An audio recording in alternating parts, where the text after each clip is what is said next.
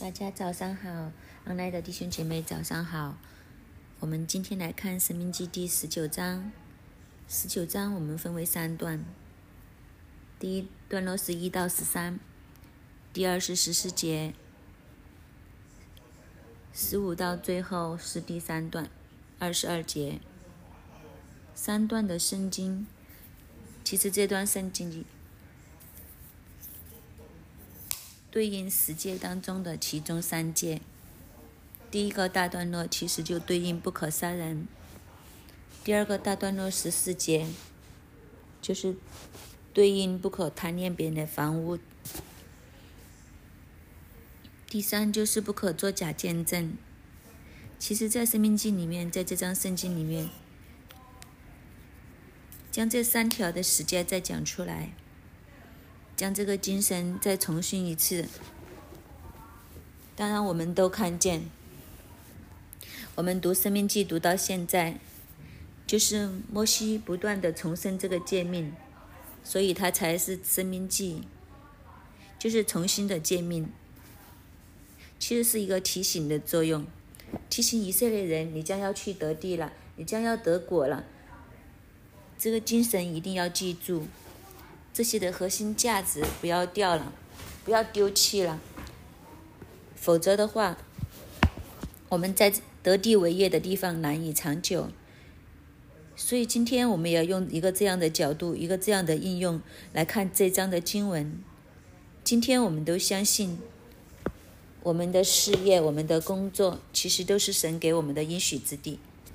神将产业赐给我们，神将工作赐给我们。神将现在我们所身处的群体来赐给我们。如果我们在神的里面蒙福的时候，这一个的祝福，这些的产业怎样才能长久呢？其中这些实践里面的精神，我们一定要持守住。特别是今天这三届的时候，今天所讲的这三届，所讲的就是我们人与人之间的相处之道，人与人之间的相处的精神在哪里呢？所以实践是非常的特别，因为不单只处理我们和神的关系，也处理我们和人的关系。前面几届就讲到我们和神之间的关系要怎样，而后面的几届就讲到我们和人之间要怎么样相处。当我们和人和神都有美好关系的时候，那个祝福是很大的。这是神不断的教导、提醒以色列人。我们今天就在这里看到其中三界的经义是什么？第一个段落，一到十三节，耶和华你神将列国之民剪除的时候，耶和华你神也将他们的地赐给你，你接着住他们的城邑，并他们的房屋，就要住在耶和华你神所赐你为为业的地上，分定三座城。要将耶和华你神使你承受为业的地分为三段，又要预备道路，十户杀人的都可以逃到那里去，误杀人的逃到那里可以存活。定律乃是这样：凡树无仇恨、无心杀人的，就如以灵舍同入树林砍伐树木，手拿斧子一砍，本本想砍下树木，不料斧头脱落吧。飞落在邻舍身上，以至于死。这人逃到那那些城的一座城，就可以存活，免得报血仇的，心中火热追赶他，因路远就追上，将他杀死。其实他不该死，因为他与被杀的素无仇恨。所以我吩咐你说，要分定三座城。又华你神要若照。他向你行列祖所行起，是扩张你的境界，将你所应许赐你列祖为的地全然给你。你若谨守遵行我今日所吩咐你的这一切的诫命，爱耶和华你的神，常常遵行他的道，就要在这三座城之外再添三座城，免得无辜之人的血留在耶和华你神所赐你为业的地上，流血的罪就归于你。若有人恨他的邻舍，埋伏。则起来击杀他，以至于死，便逃到这些城的一座城。本城的长老就要打发人去，从那里带一些爱出他来，交在血仇的人手中，将他致死。你你眼不可顾惜他，却要要从以色列人中除掉流无辜血的罪，使你可以得福。我们很快读一次的时候，你会发现，其实这一章的圣经，它的重点就是，神就提醒他们，当你得着这些地方的时候，神将这些列国的民赶出去，离开他们的地上，你居住他们的城邑，居住他们的房屋，其实是不劳而获。你这样蒙受神的祝福的情况下，你就要分定三座城，让这三座城。要有通往城的道路，将你的土地分成三段，整个以色列就是上中下，每一段当中要有一个陶城，这个陶城要有要开好路，要好用，不是说我只要三座城，但是没有没有路通，没有通路，要逃逃命的人千辛万苦都去不到那里。所以要定立定这样三座城，这三座城拿来做什么呢？这三座城就是要给那些误杀的人可以逃到去那里，可以存活。神就举了例，什么叫做误杀呢？就是无仇无怨无心的杀了人，其实可能是意外。就好像他举的例，就好像有人跟邻舍去树林里面想着要砍树，呃。谁知那么巧，就是斧头的柄就掉了，飞了出去，然后将他一起去树林里面砍树的同伴就杀死了。如果这样子是误杀，这种误杀的人就可以让他去到桃城里面，免得这个被误杀的人的家人追上去的时候将他杀了来报仇。所以，其实在这文字里面，你都看见神不鼓励报仇。当然，我们的头脑就会，像有时候，嗯，神有时候要说为以色列人报仇，要对付仇敌，要来报仇。那我们要搞清楚一件事情，就是今天这章所讲的，是以色列人同族之间，或者支派与支派之间，其实大家都是神的百姓，大家都是自己人。在这样的状况底下，其实是不要以色列人冤冤相报。但是对于仇敌又是另外一回事。有没有听过一句话？对仇敌仁慈就是对自己残忍。如果是仇敌，他是一心要杀你的，那个情况就不一样。所以你会发现，神是一个很有界限的神，神每一件事都是清清楚楚的。但是对于以色列人和以色列人之间呢，神是不鼓励我们报仇。其实这个道理很简单，就是你说，如果你家里有两个孩子、三个孩子，我想做父母的一定不想见到兄弟之间怀有仇恨，然后弟弟向哥哥复仇，姐姐向妹妹复仇，这样子还得了啊？这就是那个分别。所以在以色列当中，是在一个爱的群体里面，其实我们是应该相亲相爱。所以神不鼓励复仇，但是误会也会产生，摩擦也会产生，意外也有时候是难免的。所以神在这个地方要设立三座的陶城，其实就是要给人有恩典，给这些误杀的人可以走到这些陶城里面。陶城的意义是什么呢？陶城的意义就是。让人有多一次的机会。这个误杀的人进到陶城里面的时候，他可以免于被杀死。这张圣旨讲的很美好，讲的很清楚。在其他的经文里面有讲，进到陶城里面去的时候，你又再好好好的在陶城里面，不要到处出，不要到处去，还有一些细节上的安排。总体来讲是那个精神，就是神给人要有第二次的机会。这也是一个很特别的东西，所以我们在歌颂歌颂耶稣的诗歌里面，就会说耶稣是我们的山寨，耶稣是我们的陶城，就是这个原因。神是一个蛮有怜悯慈爱的神，他乐意给人机会，给人有第二次的机会。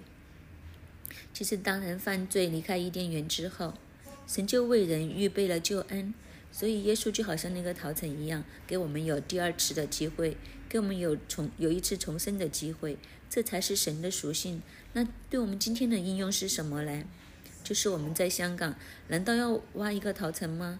那我们自然就会想起，好像以前啊有一个九龙城寨，以前的九龙城寨就是警察追追追追到他一进到九龙城寨的时候，才警察就不会追了。所以里面就是有嗯很多的三教九流，很多逃犯在里面。那今天我们怎么应用呢？难道我们还要做还要有要有个存在吗？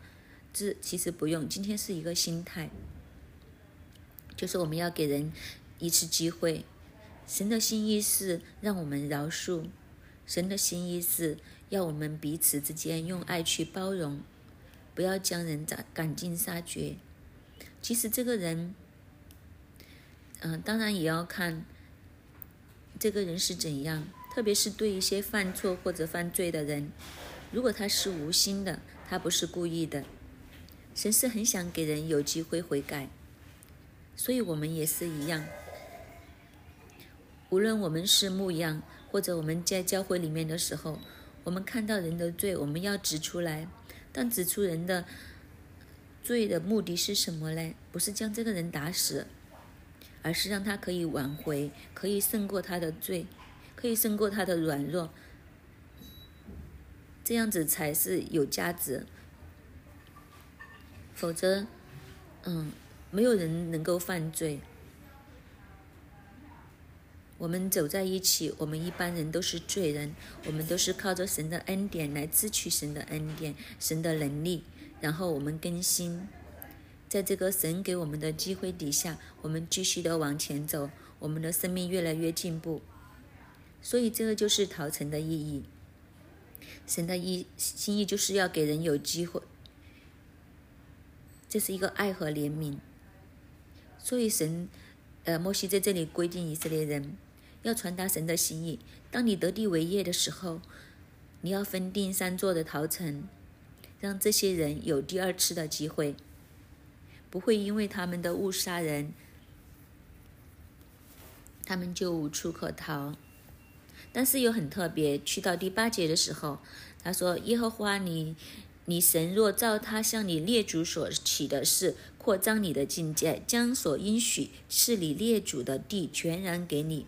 你若谨守遵行我今日所吩咐你的这一切的诫命，常常遵守他的道，就要在这三座城之外再添三座城。为什么会有这样的进这样子的规定呢？”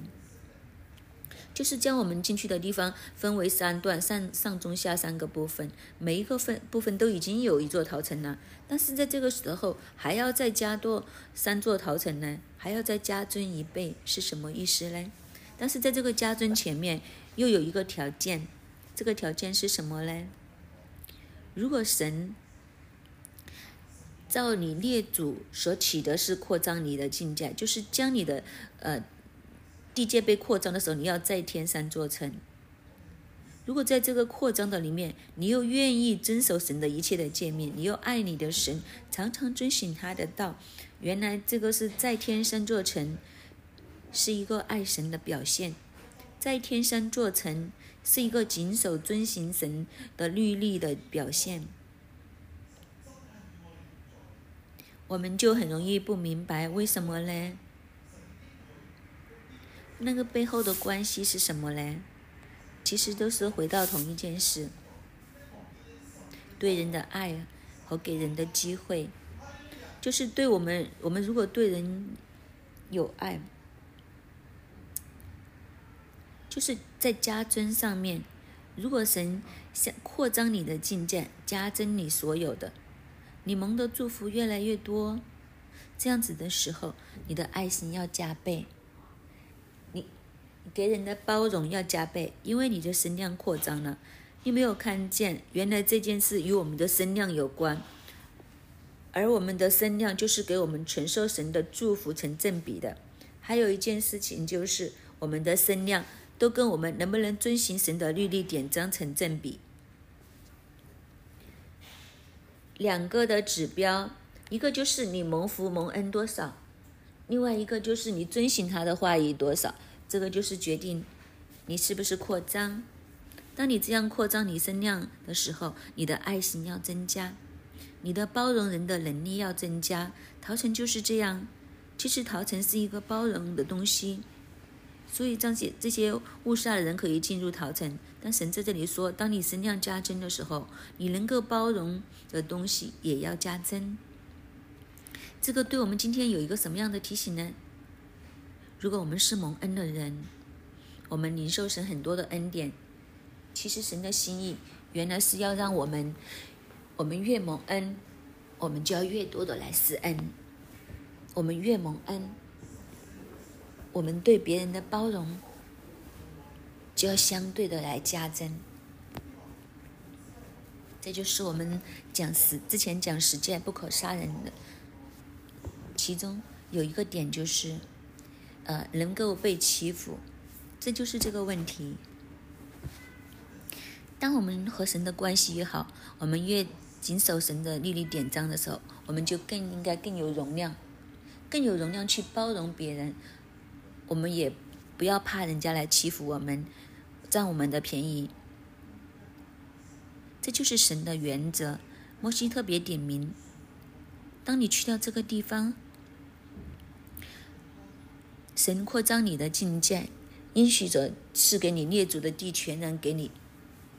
我们之前有讲过，其实所神所应许的那个地，幅员是很广泛的，是很广大的，就是由这个地中海一直去到亚伯亚布拉大河，是一块非常肥沃广大的土地。如果神将这个土地全部都赐给你，你也不停的扩张的时候，也得合理，因为你的版图越大，你就加增陶成。否则，你想想，当亚伯拉大河那边发了犯了误杀的罪，难道他真的要山长水远的去耶路撒冷？假设耶耶路撒冷是逃城，他要他就要走到耶路撒冷才能才行。我这个路程太远，所以逃城的数目也要加增。神是非常细心的，但是重点是出于爱。爱神爱人，其实这两件事情也是放绑在一起的。如果你爱神的话，你必定对人有爱；如果你和神的关系好的话，你对人的包容接纳一定会更加的大。不过这里要小心，我们在讲台上面特别要提醒：什么叫包容呢？什么叫恩典呢？这个包容、身量和恩典，其实是同一边的，你可以将它归归成同一边的。我们很容易去到一个地步，要求恩典，要求包容，这样子是不对的。恩典不是一个交换的东西。你明白我的意思吗？什么叫恩典呢？比如说，我给恩典给某一个人，其实是这个人本来是这个人不配有的东西，但是我有恩典给他，所以那个叫恩典，不是因为他做了什么，其实就是因为施恩者的他的爱，施恩者心里动了慈心就给他，所以接受恩典的人。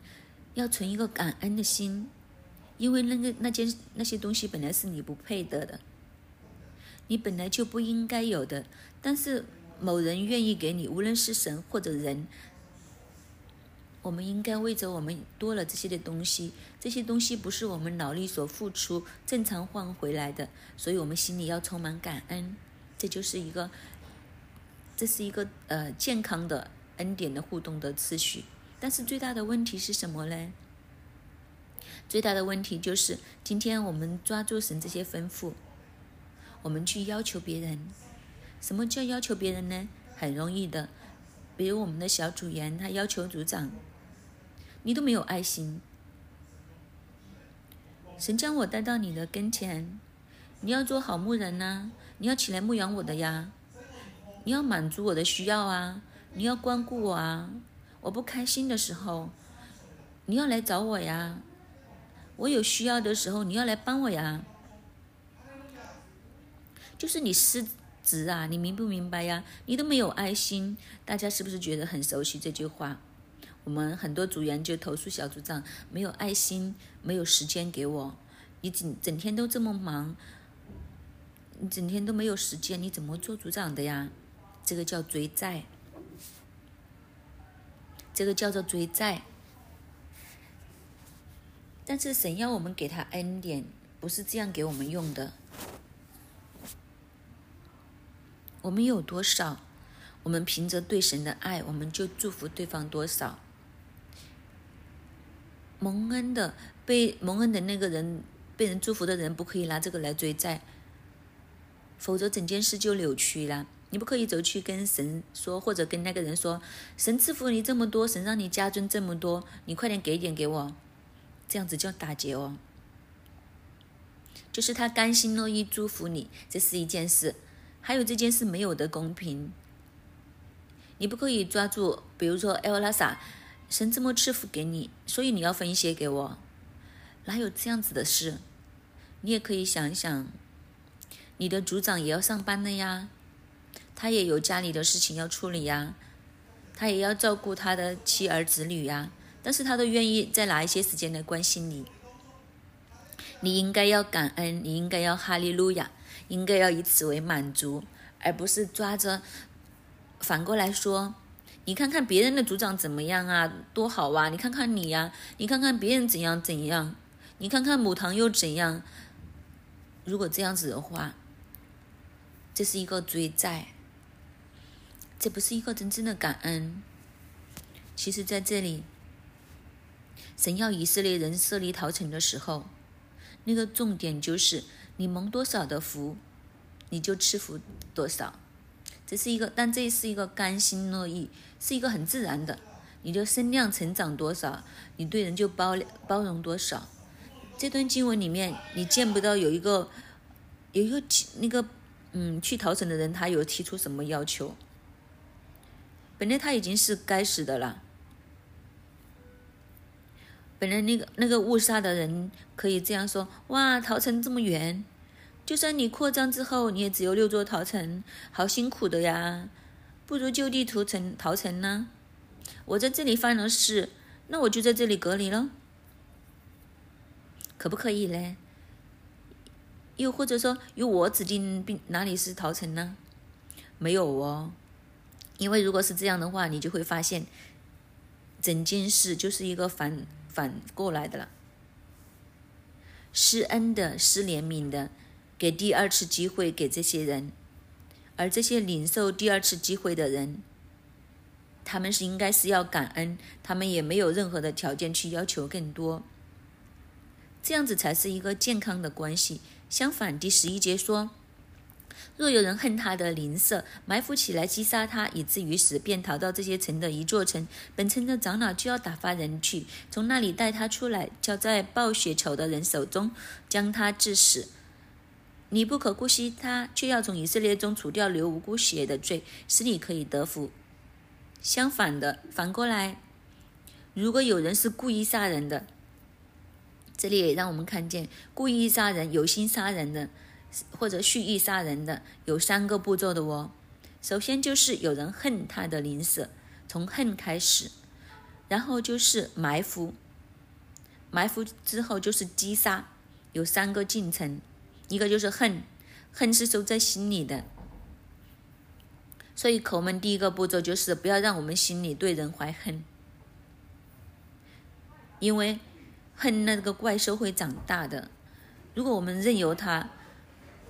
我们心给更多的恨，更多的养分给这个怪物的话，这个怪物就会长大。从心里面的恨，到开始有行动，就埋伏，埋伏之后就击杀，就是从心里的恨到有所行动，然然后起来成为凶杀案，它有一个进程。但是神不要这一个的进程，这是一个黑暗的进程，而且当我。我们这个目标人物是他的邻舍，这就更加不应该了。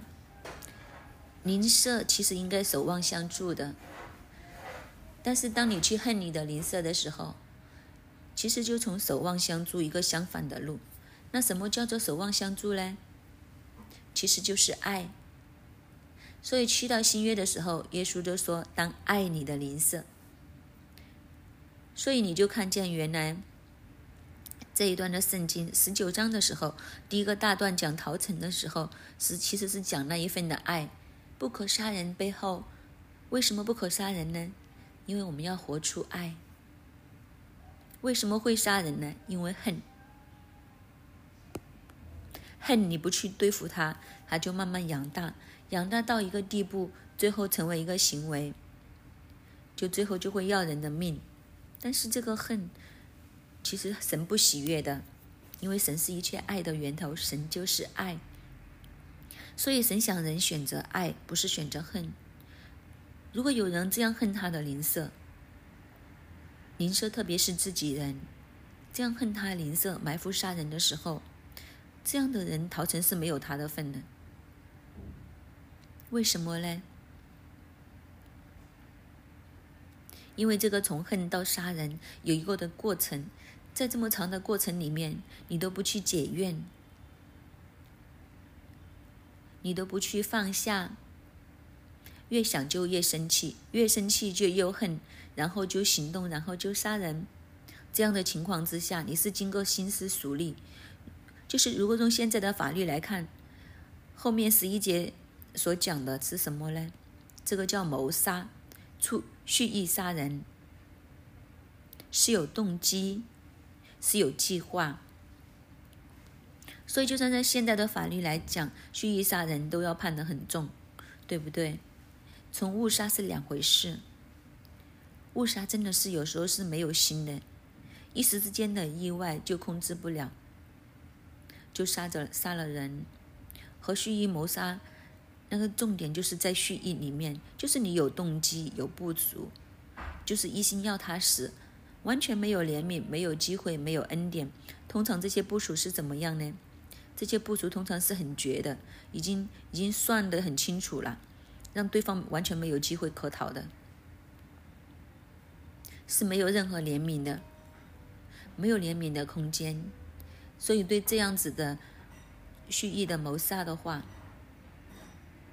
就算他走到逃城，都会要将他抓出来，要在那里将他带出来，交在那个报血仇的手中，将他致死，不可以顾惜他，要在以色列中除掉这个流无辜血的罪，使你可以得福。所以，神是很看重无辜这两个字，流无辜人的血会玷污那个土地。以致那个土地上面的祝福福分没有办法临到，所以以色列人的地方，神就在提醒他们，不要有这样的玷污在里面。当然，我们从另外一个角度来看，原来我们能够在这个地上活出神的爱，我们就蒙福。哪里有爱，哪里就有神；哪里有爱，哪里有宽恕、有谅解、有包容、有接纳。那你就有祝福，但是这个的指标，我们要对自己讲，不要拿来要求别人。意思就是，我们要常常问自己：我对人的包容够不够？我对人的原谅够不够？我对人的爱够不够？而不是抓住这样子来对人家，要不然整件事就很扭曲。要不然我抓住的时候，艾拉莎，你对我要包容多一点，你对我的爱要多一点。你要给我的时间多一点，这样子就很奇怪。整件事其实时间是讲给自己听的，不是帮人听，也不是拿来要求别人的，否则整件事就变乱了。所以以色列人当中，以神就规定他们要有这样的逃城，要在他们当中除去这些流无辜人的血。这样他们就可以得福，他们就可以在神所赐给他们的地上得以长久。这就是十九章第一个大段。第一个大段其实就是要用这个爱的精神来承受谁给他们的土地。接下来十四节第二个大段咯，在耶和华你神所赐你承受伟业之地，不可挪移你邻舍的地界，那是先人所定的。这个就很简单，一看我们就知道，它所对应的十诫就是不可贪恋别人的房屋、田产、妻儿，一切的东西，就是叫我们不要贪心。但是在这个不要贪心前面，在耶和华你神所赐你承受伟业之地，你在承受。为业之地不可以挪移地界，不可以挪移你邻舍的地界，不可以挪移的这些东西，其实有呃几个的重点。第一，就是在神所赐你承受为业之地，就是那个地方本来不是你的，但是神将这个地方赐给你，这也是一个恩典。不要挪移这样的地界。这个恩典给你多少就是多少，你要满足，你要知足。人最难的其实就是有一个知足的生命。我们都发现，教我们的孩子最难就是让他们可以感恩，最难就是让他能知足。特别今天这个社会，因为充斥着很多名者，我们的小朋友慢慢大了，特别是到中学的时候。不是只是要一对一对波鞋，波鞋还要讲牌子，牌子之后还要讲型号。有一对之后，没有过多久，他又想要第二对，不同颜色、不同款、不同型号，甚至不同牌子。我们会有很多不满足的地方，但是神要我们学习以神给我们的为满足。所以在耶和华你神所赐你承受为业之地。在这个恩典的前提之下，你要以神给你的为满足，不可以挪移你邻舍的地界。如果我们不满足，我们就挪移。为什么不可以挪移呢？那是先人不可以挪移你邻舍的地界。为什么不可以挪移呢？那是先人所定的。第一就是源头上面，我们先祖已经定了。所以这个产业我们要以为满足。先祖定这些产业的时候，为什么不可以挪移呢？因为先祖定这些产业的时候是按照神的心意去挪的。他们所有的支派都是抓阄的、占阄的，神指定的。所以我们在神给我们的恩典上面，我们要以为满足，不要去越过，不要去斤斤计较，和神要求更多。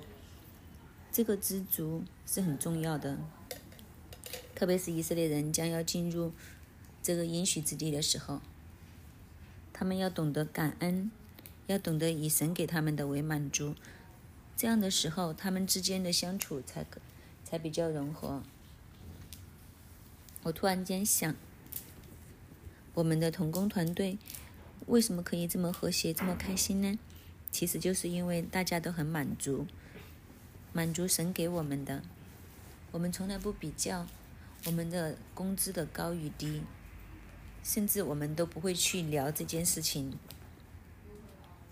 大家也不知道大家到底有多少钱工资，所以我们就学习一件事：神给我们的恩典是多少，我们就是多少，我们就满足，我们就喜乐。所以人与人之间的关系可以是更加的融合。因为大家都用一个感恩的心来出发。如果我们要比，我们就看一下神给我们有多少的恩典。我们要懂得数算，我们要懂得感恩，这也是一个很重要的功课。我们怎样才能有一个知足的生命呢？其实就看你会不会懂得感恩。不知足的人是不懂得感恩的，是感恩感不了的。它里面有很多的不满足，那不满足、不知足的时候，怎么能感恩呢？所以感恩从和这个不知足是没有办法并存的。我们如果我们懂得感恩，越懂得感恩，我们里面就越满足。还有人很的很有趣，我们有时候要讲给自己听，我们的口要讲给我们的耳朵听。当我们的口能够数算恩典的时候，这个我们的心就会打开。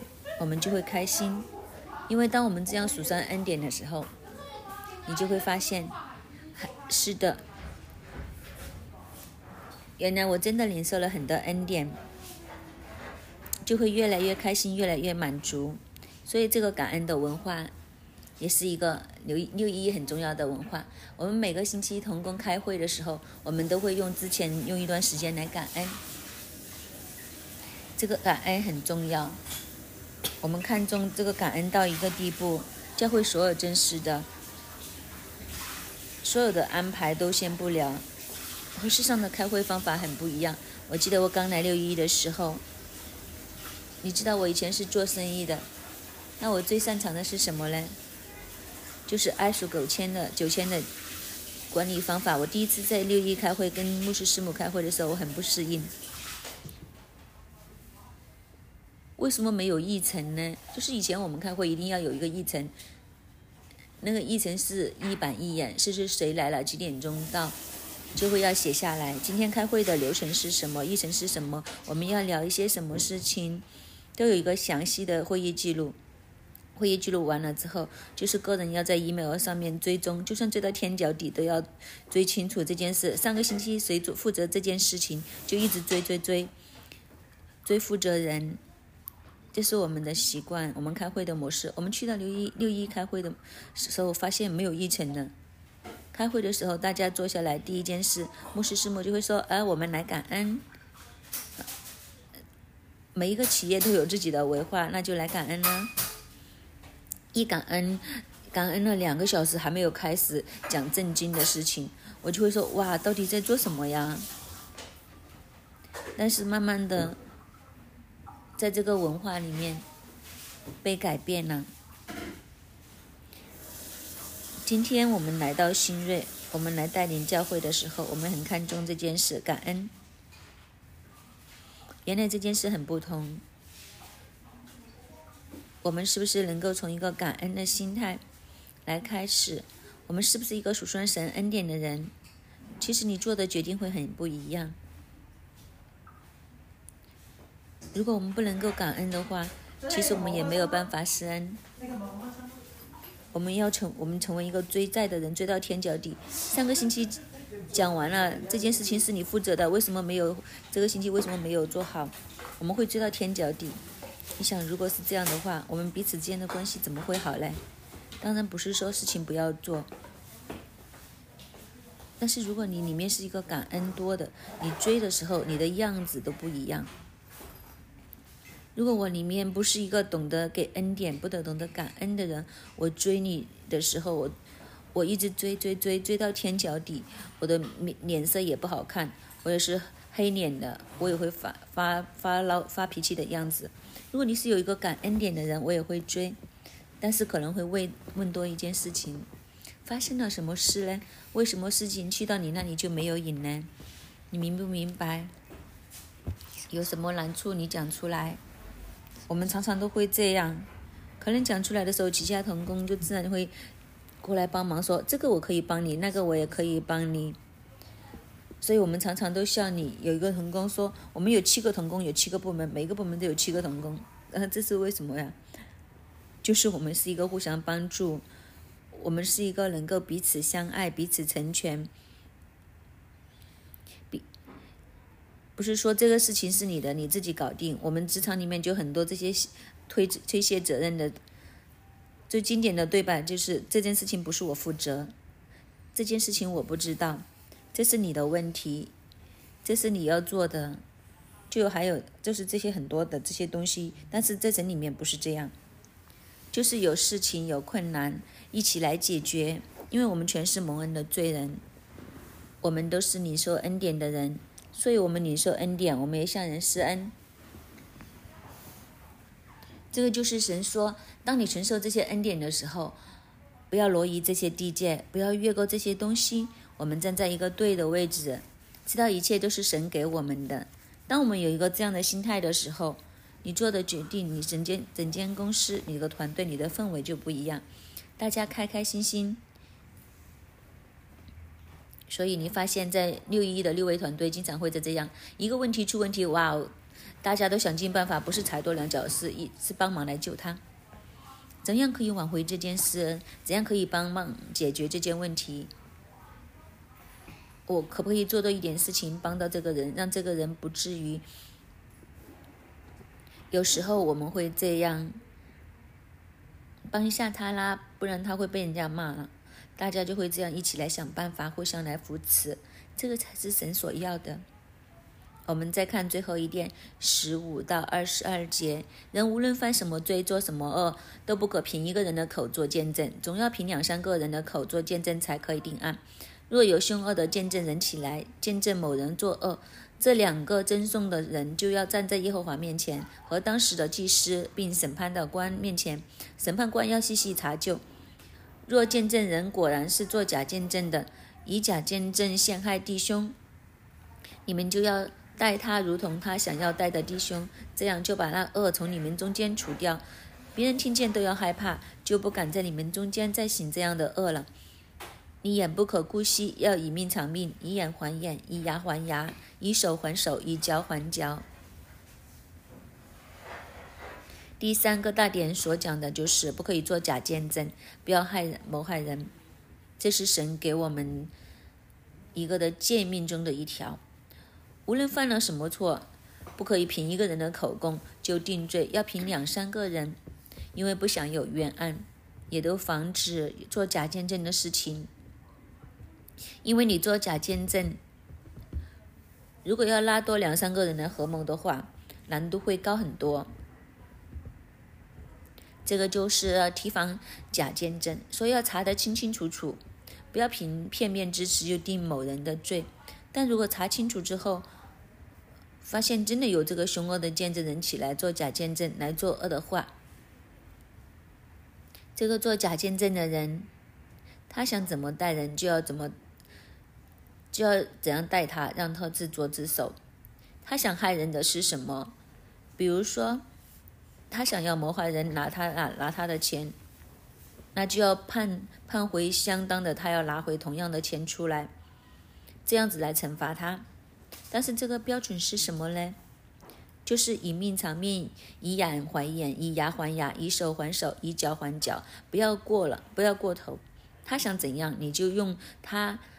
他的方法来带他，但是不要也不要加多，也不要更甚，就是让他常回他自己，让他掉进自己所设的圈套，让他害人终害自己，让他知道那个感觉是怎样，那个程度是怎样。这就是神在这一方面的规定。为什么会有这样的规定呢？其实都是一样，做假见证害人的，其实就是和爱是相反的路。所以今天这一章圣经，三个的情况，三个的东西，其实最后讲的就是我们有没有爱在我们当中，我们有没有满足，我们有没有感恩，我们有没有真真正正以神给我们的为满足。如果不然的话，你会发现，我们很容易恨人。我们很容易罗离地界，贪别人所有的，我们甚至起来做见证去害人。神不要这些东西，神要叫这些东西的除去，让我们真正的懂得爱，懂得感恩，蒙恩也施恩。这样子，我们就必然得神的祝福，而且这个赐福、祝福会，我们也会越来越起了，越来越满足，越来越有能力。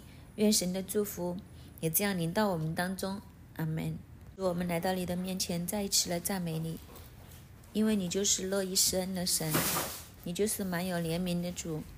主要今天你要再一次来提醒我们，主要以你的属性来成为我们生命的提醒。主要我们愿你亲自来帮助我们。主要你将真的一个敏锐我们生命里面问题来放在我们里面。主要愿圣灵这一刻，你来对我们来说话，你更多的来光照我们，好让我们行在主你的话语上面，行在你的教导里面。主要让我们再一次来对着你，对着你的生命树。主要让我们生命有歪掉的，你再一次来校正，来校对我们的生命。主，我们感谢赞美你，听我们的祷告，奉耶稣的名求，阿门。弟兄姐妹，请坐。今天这里神讲了三件的事情，无论是要设立陶城，还是不不要落于我们的地界，不要做假见证。阿基尼牧师都给了我们一个很很好的广库选给我们，就是我们和神不同人要斤斤计较，我们要以神给我们的为满足。要人给我们的，我们来数算神给我们的恩典，人给我们的恩典。这一刻，我们就来数算。这一刻，我们所拥有的，或者我们过去所拥有的，我们一一来向神献上感恩。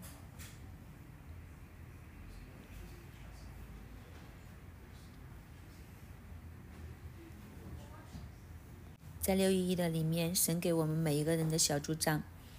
这一刻，我们都在祷告的里面，我们为着神给我们的组长可以牧养我们、关心我们，我们就来向向神献上感恩，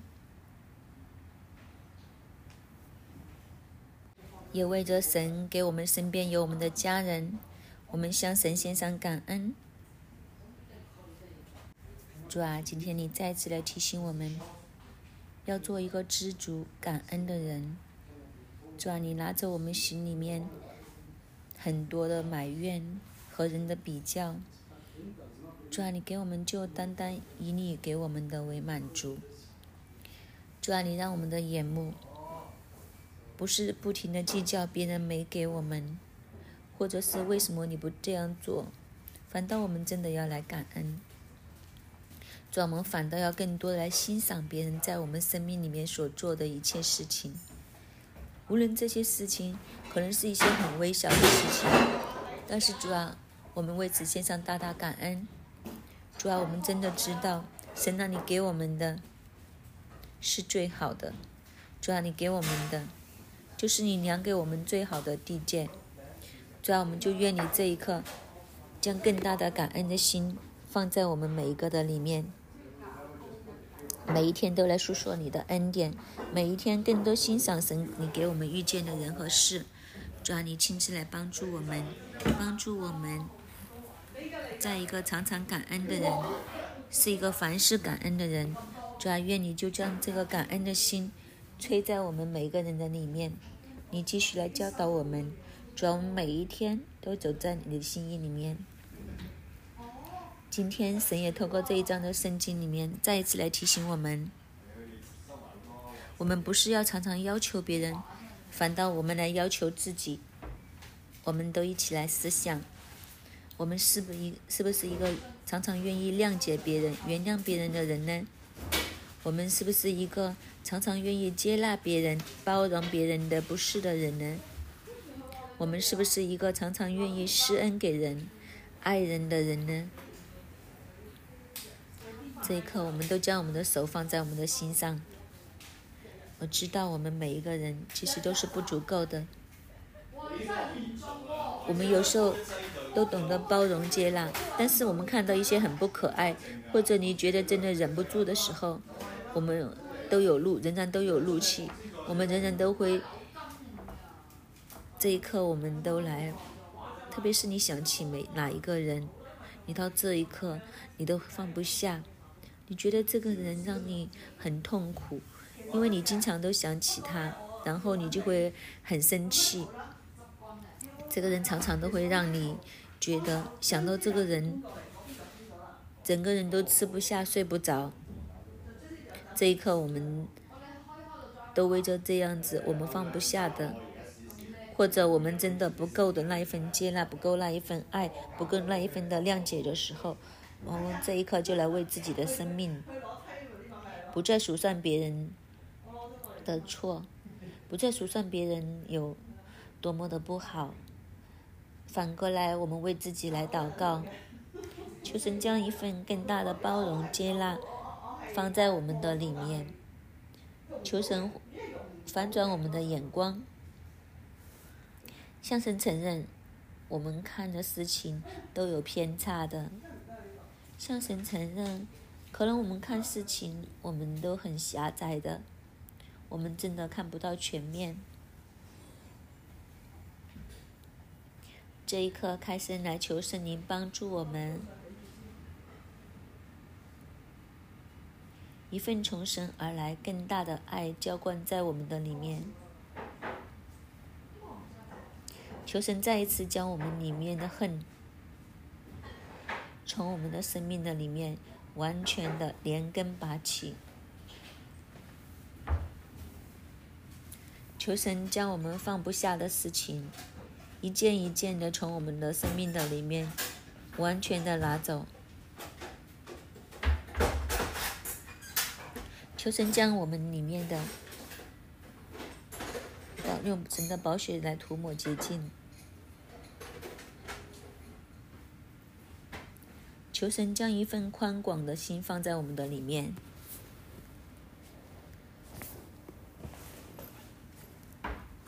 不是求别人的改变。先求我们自己的改变，不是求别人怎样对我们，反倒是我们先行一步，先做一个愿意原谅、接纳的一步。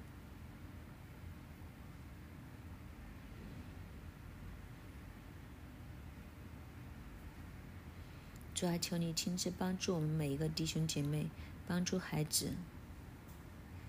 或许我们里面仍然还有一些放不下的，仍然让我们一些我们也会发怒的。奉耶稣基督的名，让你这一颗十字架的大爱放在我们的每个人的中间和我们的人中。奉耶稣基督的名，主要愿你的宝血来涂抹洁净我们。主要我们再一次向你承认，我们知道这一份的恼怒憎恨不属于耶和华。主要我们再一次承认，这一份对人的批评论断不是你神所喜悦的。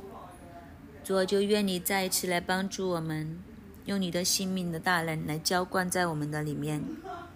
主要让我们懂得接纳从你而来的恩典，也懂得施恩给别人。主啊，愿我们从你而来的得那一份蒙赦免的时候，我们也愿意来原谅别人、体谅别人。